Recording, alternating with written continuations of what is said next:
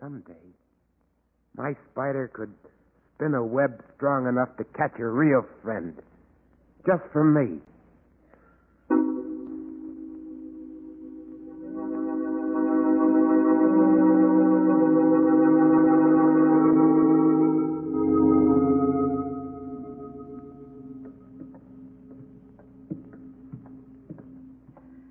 Really, Lamont, some of your friends live in the oddest neighborhoods. That, Margaret, is because some of my friends are the oddest people. Present company accepted, I hope. No, darling, you qualify, simply because you do seem fond of me. Honestly, I love your interest in people, Lamont, no matter how poor, how down at the heel. They pay me back plenty with the stories I've heard. You've no idea the secrets that are hidden in some of these old tenements. Who was that sweet old man we just visited? He's just been acquitted of murdering his wife. What? when the jury found out she'd been trying to poison him for years. Lamont, we're going to find a cab somewhere right now. What was that? Look, someone's running toward us. It's the young girl, Lamont. She's crying. Crying, the girl's hysterical. Here, look. Tell me what's happened. She's so frightened she can't speak. Try to tell us where you live.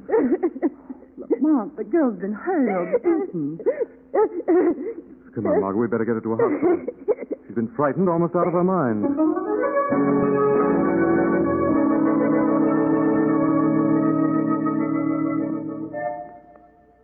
I didn't mean to hurt the girl or frighten her.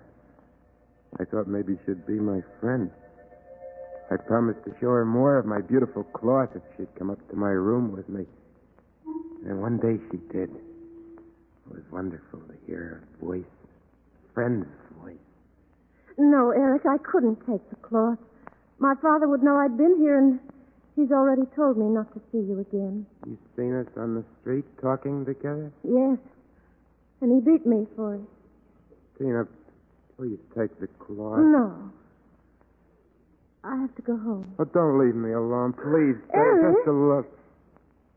There's something over there in the corner. Oh, don't be frightened, Tina. That's only my spider. I've never seen such a big spider before. She's my friend, Tina. She keeps me company. Get it away. No, it's horrible. It's, it's only my It's coming closer. Stop it. It's all right. No, Tina. I've got to get out of I here. said it's all right. Let me go. It's coming Tina. closer. No, Let me- Tina. Please, Stop let me go. fighting let me. me go. Stop it, I said. I've got to get out of here. I've got to get out of here. With a sudden effort, she broke away from me. Before I could stop her, she ran out of the room and down the stairs, sobbing. And I was left all alone again.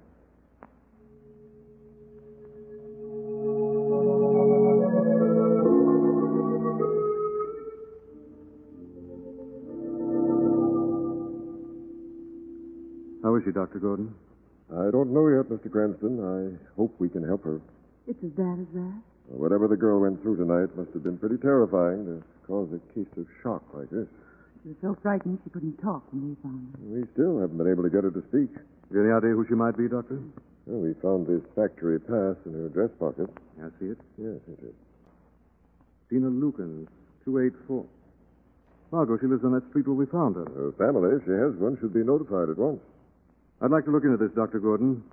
May I notify them for you? I'd be obliged if you would. Lamont, why? I'd like to see just what could nearly frighten a person to death.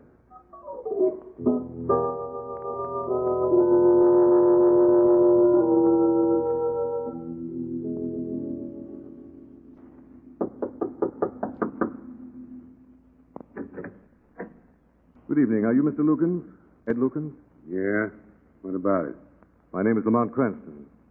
Does Tina Lukens live here? Yeah? You're her father. Yeah, what about it? Your daughter's very ill, Mr. Lukens. She's in the hospital. We took her there. What's the idea you two sticking your noses in my business? Don't you want to see her? What's all this to you? She's either been hurt or beaten and frightened nearly to death. Well, maybe she needed a beating. Now get Oh, out. just a I minute. said get out. Well, that was a quick brush off. Pleasant character. He's obviously beaten her before. Margot, I don't think Ed Lukens is responsible for Tina's present condition. Didn't you see that piece of whip cord in his pocket? Yes, I did.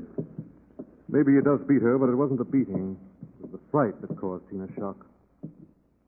Margot, we're going to find who or what caused that if we have to search every house in this block. Lamont, that's